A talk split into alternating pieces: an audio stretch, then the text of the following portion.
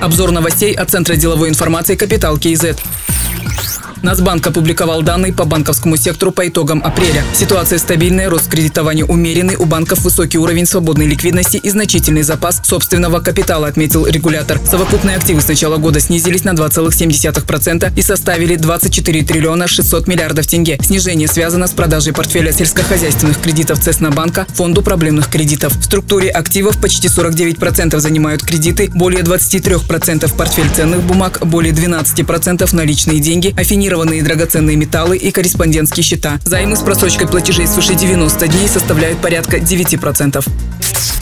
Казахстанские компании могут стать поставщиками Организации Объединенных Наций. В системе закупок ООН зарегистрировано 188 казахстанских компаний, но большинство из них не проявляет должной активности для участия в тендерах. Об этом говорится в сообщении, опубликованном на сайте Внешнеторговой палаты Казахстана. Секретариат ООН проведет бизнес-семинары 29 мая в Алматы и 31 мая в Нур-Султане. Семинары позволят наладить сотрудничество, узнать о процессе закупок и критериях оценки, процедурах регистрации поставщиком. Также на встречах расскажут, как найти деловые возможности в различных агентствах ООН ООН. Подобные бизнес-семинары в Казахстане еще не проводились. Отметим, секретариат ООН закупает товары и услуги для различных структур центральных учреждений организации.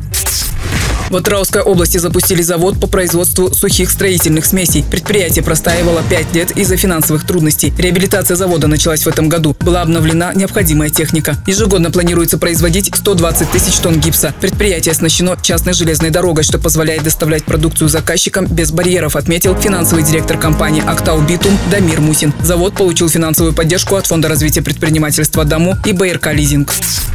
Депутаты Маслихата уточнили бюджет Алматы. Аким Бауржан Байбек отметил, что по поручению президента страны Касымжомарта Токаева на развитие города выделят 13 миллиардов тенге из республиканского бюджета. К примеру, 2 миллиарда тенге направят на строительство двух станций метро Сарарка и Достык, на выкуп участков для строительства развязок Сейфулина Жансугурова, Раскулова Емцова и пробивки проспекта Абая заложено 6 миллиардов тенге. Более 5 миллиардов тенге предусмотрено на завершение строительства дорог в 10 микрорайонах Алатауского района. Кроме того, в мегаполисе на каждые 2 квадратных километра территории территории будут установлены 350 датчиков замера уровня загрязненности воздуха. Это позволит получать достоверную информацию об экологии Алматы, выявить источники наибольшего загрязнения и принимать необходимые меры.